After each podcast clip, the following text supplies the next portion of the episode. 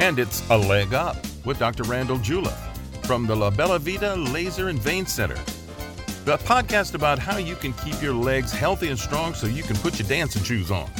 I'm Spud McConnell here with you and Dr. Randall Juleff, so let's get right to it. Okay, we're back again. It's been a exciting two weeks while Dr. Juleff is over in Hawaii treating all of his patients over there in the land of grass skirts and coconuts. How you been, Randy? I'm doing good, Spud. Yeah, things things are going well. I'm Things glad to hear well. that.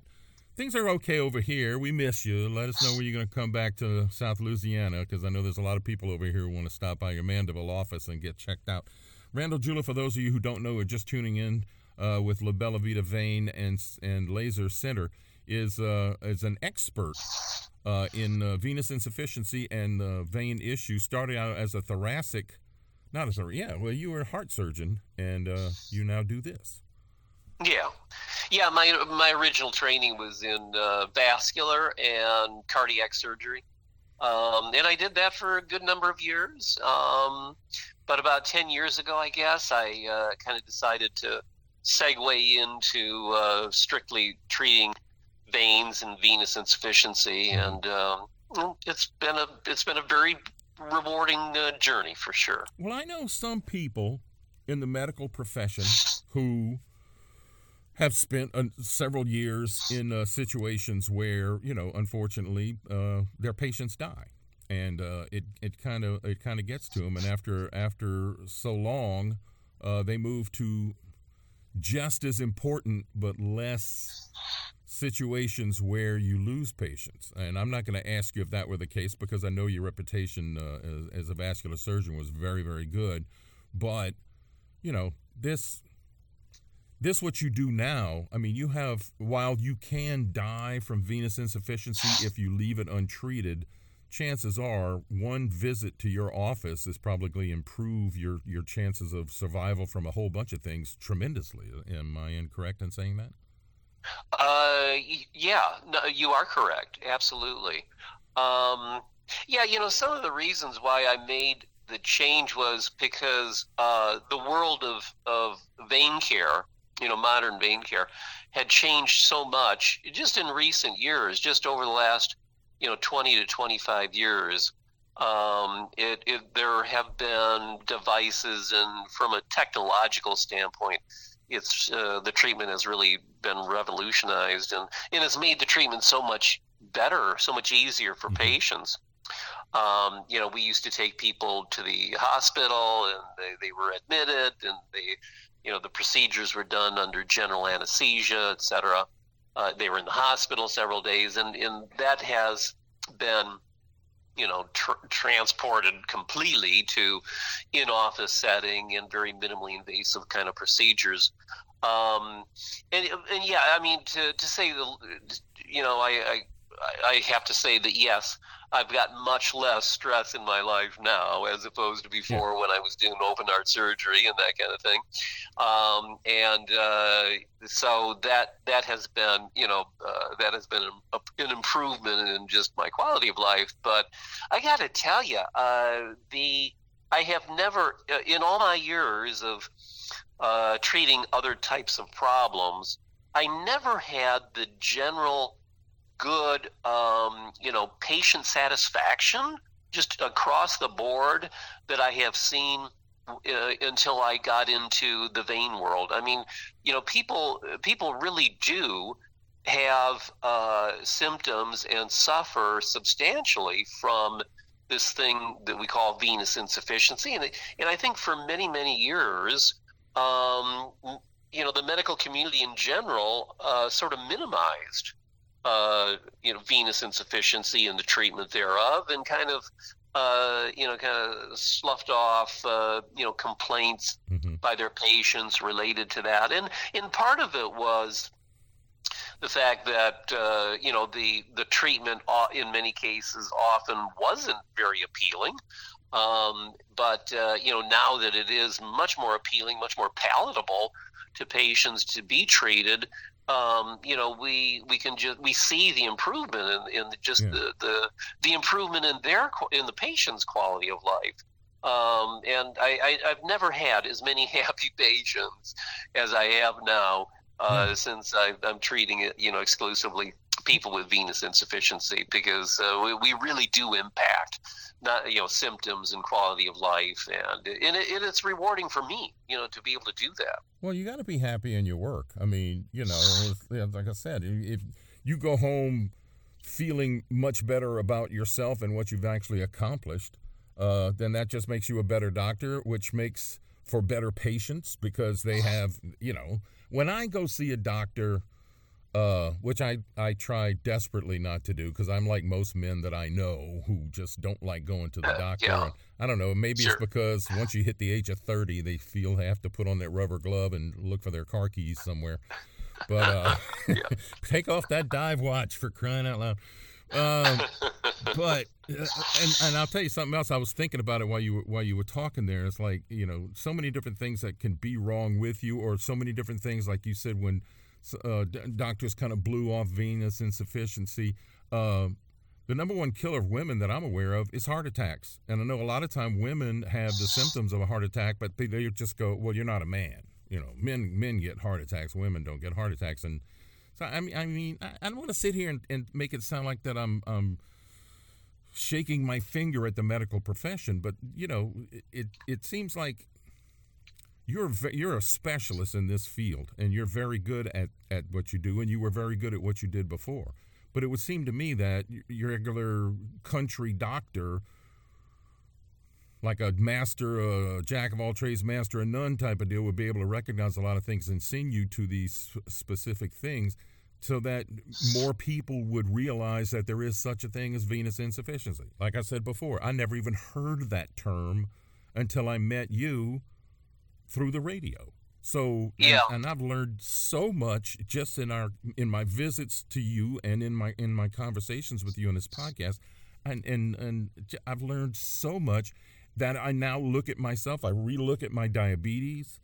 You know, just just the enough the information that I have to be dangerous is already improving my health. Yeah, yeah. Well, um, uh, yeah, awareness is a huge thing for sure. Um, and part of the you know you you mentioned you know the you know fa- country doc or you know mm-hmm. family physicians um, you know so much of the stuff that we do is relatively new um, you know so if you went to if you went to medical school and had your you know primary medical training before let's say you know 15 or 20 years ago you, you were as a as a primary you know care doctor as a family physician um, you were not in any way shape or form even exposed to you know the kind of stuff that is available right now for venous insufficiency nor were you probably even taught you know what venous insufficiency was all about. Um, you know which kind of goes back to you know how the medical community kind of ignored vein disease for a long time. Um, but you know it, with respect to circulation i mean it was all about the arterial side of it you know. Like you mentioned you know heart attacks and uh, strokes and uh, aneurysms and all that sort of stuff. So i think that your uh, your, your general uh, family physician has a much better grasp uh, and understanding of arterial disease than they do of venous disease. Um, so so that's part of it too. They just they weren't uh, they weren't taught. You know, they weren't mm-hmm. exposed to the information, which is another reason why you know I spend a fair amount of time just going around and, and talking to doctors. You know, um, and uh, letting them know what we do and you know the patients that we should be seeing and you know if your patients have these uh, you know this set of problems then you know send them our way and we can probably help you uh, you know treat that patient um, so and, and invariably uh, you know no matter how sophisticated uh, those physicians are you know when we stop in and talk to them there's always something that they kind of learn, you know, as far mm-hmm. as what we're doing. And um, so in in the long run, uh, we hope that it kind of, you know, filters down and gets to their patients, and their patients are able to get to us. You know. Well, you know, I'm sitting there thinking about um, like the couple of times I've had surgeries. Um, I mean, I had a lot of my appendix blew up, and you know, I had whatever. But I had a couple of meniscus surgeries on my knee, which uh, you know, my doctor tells me I ho- I need another knee, but I'm going well. Uh, you know, I'll, I'll drive out to yeah. New Orleans East to one of the junkyards and see if I can find one for free. But uh, yeah. but um, when I, you know, they put like we talked about before about uh, the, the the compression socks or those big inflatable things that they put on your legs to make sure that you don't get end up with deep vein thrombosis, which is something else I want to discuss. Um, why isn't now because of so many things that you're learning and and and are and are sharing your information with other doctors? Why is there not somebody with one of your ultrasound machines? in a recovery room checking out somebody's legs to see what their venous thing is is like, what condition they're in, and might that might be able to determine whether or not they need one of these big compression leg things or they need to put more compression in it or something like that. I mean, you know, I know of your clinic. You got five clinics in Hawaii, you got a couple here in the state, and you're tied up with somebody in Destin. I mean, how many? Uh, there's there's no venous insufficiency guy at a hospital that I'm aware of. So, I mean, how many guys like you are there?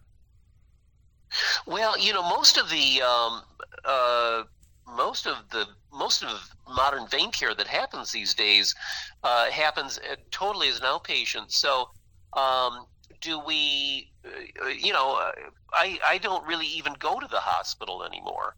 Uh, you know, after I stopped doing surgery uh, in the hospital, I, you know, I kind of made my exit, and that was it. So, we don't really have that kind of opportunity to, you know, be in a hospital, you know, with an ultrasound machine and just kind of screen people. Mm-hmm. You know, that, that that people would probably frown on that. But um, uh, and, well, I mean, and, I will tell you. No, what I'm saying is like, how come there isn't like, okay, when I went to your office, you didn't actually do the study on me. You had somebody who was trained, a, a, a, a tech who was trained yeah. with the ultrasound to do it.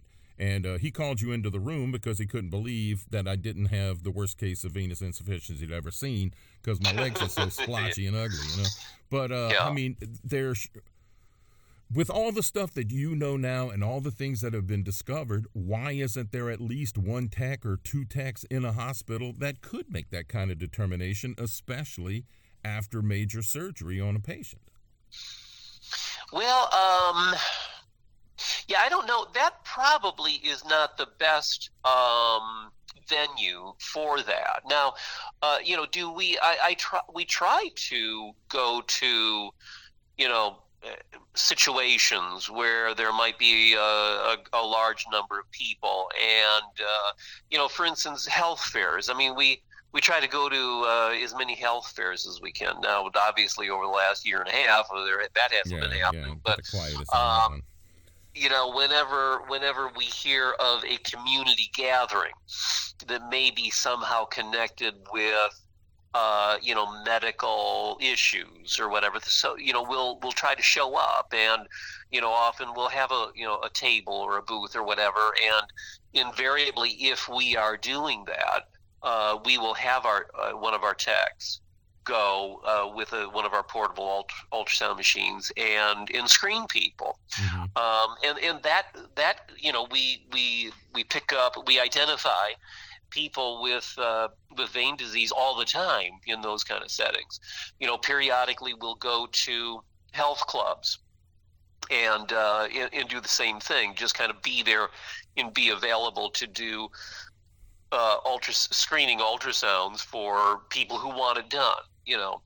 Um, so th- those are the things. Those are the kinds of things that we do um, and uh, you know, not only do I go out and try to meet doctors, but I do uh, you know community talks. You know, if there's a you know a club kind of thing somewhere, um, eh, or you know a retirement group or whatever. You know, wherever two or three people are standing around doing nothing, I'll come you know come and talk to them. Yeah. Um, but uh, you know that that's the I guess those are the main ways that we try to get information out, and doing doing this kind of stuff. You know, doing yeah. the podcast and uh, radio uh, interviews and, and, that sort of thing. Because yeah, uh, there's a lot. There's a lot that is not known about venous disease, not only amongst lay people, but also primary care physicians, and we just try to get out and educate people. Well, let's let's do a little educating here on this podcast. When the last time we spoke, we talked about um, you know what to look for, what kind of symptoms are there. They're not always uh, obvious. Uh, we did speak about genetics. So if if you've got both parents who have some some issues with vein disease, then there's a good 90% chance you're going to have it. But you can still get this. And if you do have if you are genetically predisposed to do it, you can find this out pretty early in somebody's life. You know, you can you can discover the beginnings of it when they're in their 20s which are ultrasound machine.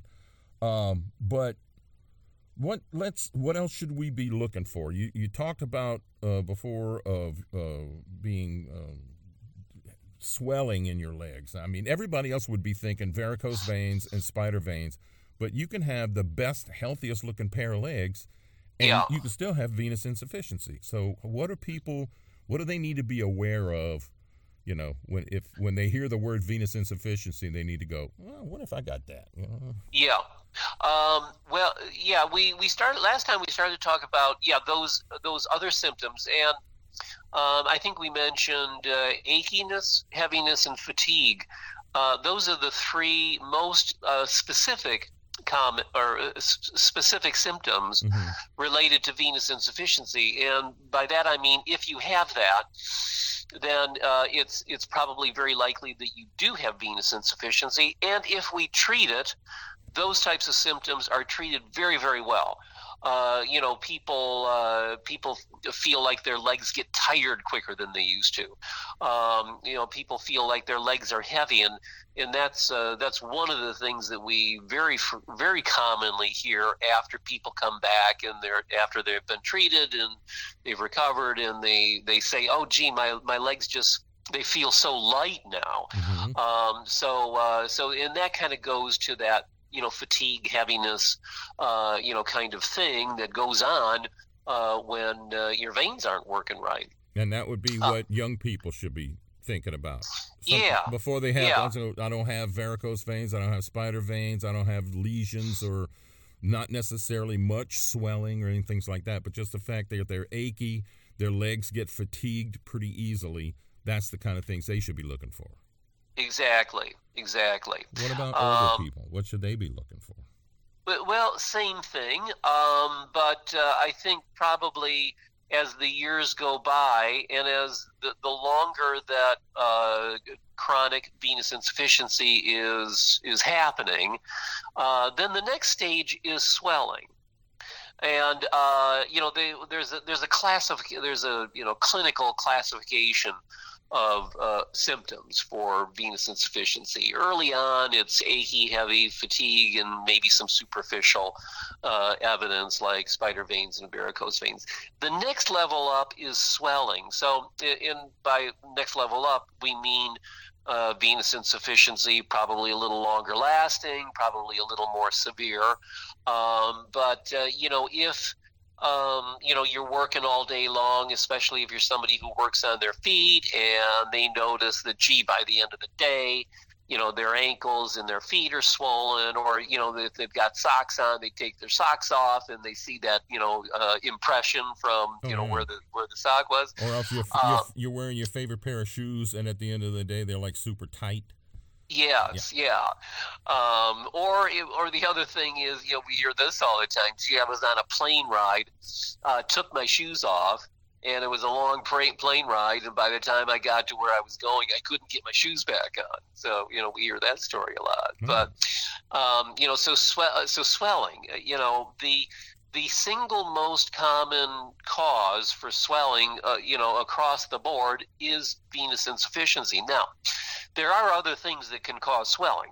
Uh, you know, for instance, people with heart disease or you know other medical issues. You know, there's there's plenty of those kind of things. But um, you know, as far as the the single entity that uh, causes swelling, venous insufficiency is way up there.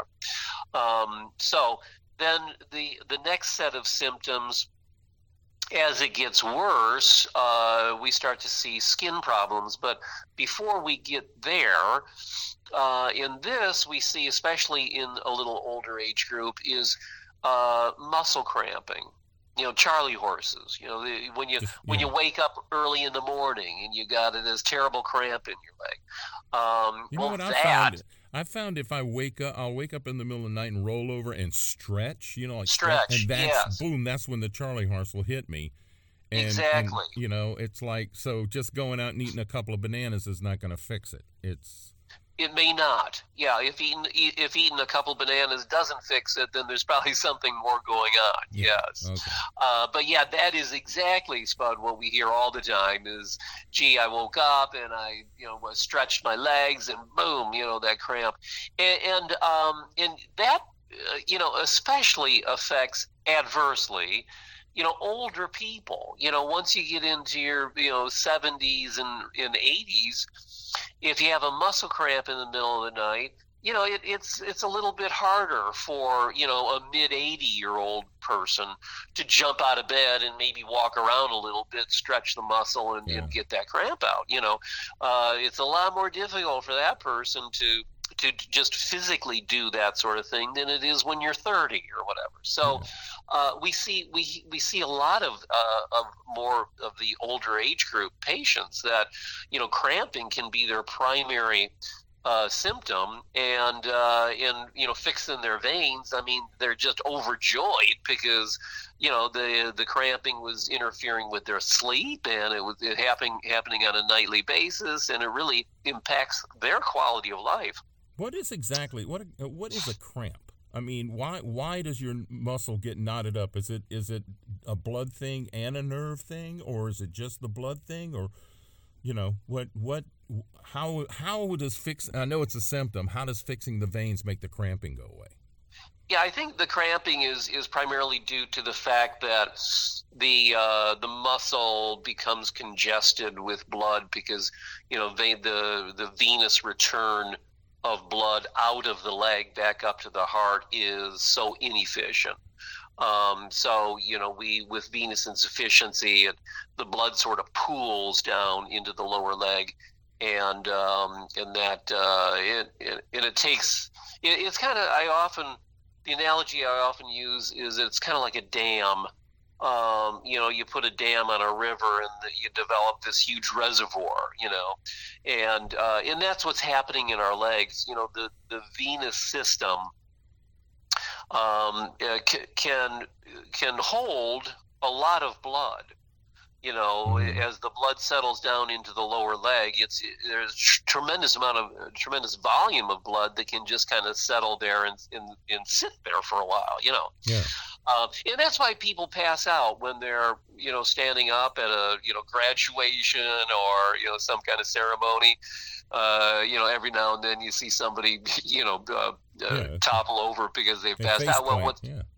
yeah, what's happened is that their blood, much of their blood volume, because they're standing again in one place, not moving around, you know, not, you know, those muscles are not uh, contracting, which facilitates blood return. You know, the blood is kind of settling down into their legs, and then at some point, they're, you know, it, it affects their blood pressure, and boom, they pass out. Um, but uh, so I that that's I think that's probably the uh, you know physiology behind it. Um, but uh, you know, but cramping, you know, hardly anybody knows that cramping can be a symptom of you know vein disease, um, and uh, invariably, if people come in to the office and they say, "Gee, I you know I have a terrible problem with cramping," and uh, you know, invariably they tell us that, "Oh yeah, we heard about that on your you know radio uh, commercial or your podcast or you know one of your whatever uh, marketing kind of things uh, because they had no idea. So you know, cramping is a big, big symptom, and again, it affects older people a little more Yeah, but I keep in a I keep much more thinking- dramatic way. I keep thinking about all the saints' practices when they're out there in the heat, especially, and so many of them, and it's get cramps, and they got to bring them in and feed them intravenous fluids because I guess they're not drinking Yeah. enough. But also, it seems to me like it's it's almost the same ones over and over again. Like there's some of them who are more susceptible to the cramping, and I'm wondering if they wouldn't benefit for you kind of show up one day with your machine and have a look see. Yeah, well, uh, actually, that's a that's a pretty good point. Yeah, um, I mean, dehydration does cause cramping for sure, um, but uh, yeah, if it's happening repeatedly and more so in a, in one individual than another, they they may very well have a component of venous insufficiency for sure. Um, the other thing, uh, another symptom is uh, something that we call restless leg syndrome. And uh, a lot of people haven't heard of that. Uh, or a lot, or people may have heard about it but don't really understand it. But, I don't understand it, but it sounds like a good joke. It's like a Robert Klein joke, you know. I can't stop my leg. I can't. Yeah. But I mean, yeah, restless leg syndrome. It sounds to me like you're sitting there and all of a sudden your knee starts shaking, you know, or something like well, that. Not not not not necessarily like that. That's sort of nervous leg syndrome, but you know, uh, restless leg has to do with the fact that you know some people when they're when they're just sitting around, they're sort of unconsciously moving their legs, or or you know like uh, flexing their foot up and down, or uh, just kind of you know mm-hmm. moving their legs in one way or another, and they do that for, for, you know because their muscles are contracting and that helps uh, the blood return uh, up their leg. It, it, it, facilitates venous blood flow. Hmm. So they have venous insufficiency. Blood starts to pool in the lower leg, and the, the leg gets uncomfortable. And then they sort of, again, unconsciously start to move their leg to facilitate that blood flow my, by muscle my, contraction. My wife, my wife uh, will all of a sudden just start tapping her foot and not not even hardly realize that she's doing it. And she has complained of what she jokingly calls fat foot. It's not every day, but every now and again, she's got her shoes. She takes them off, and they're like you said, you can see the imprint of her socks or her sandals or something like that. And then yeah. at night, you know, we'll be watching TV or something, and we're going, "Ma, cut it out," you know. And my kids are yelling yeah. because they can't hear the show because she's tapping her foot.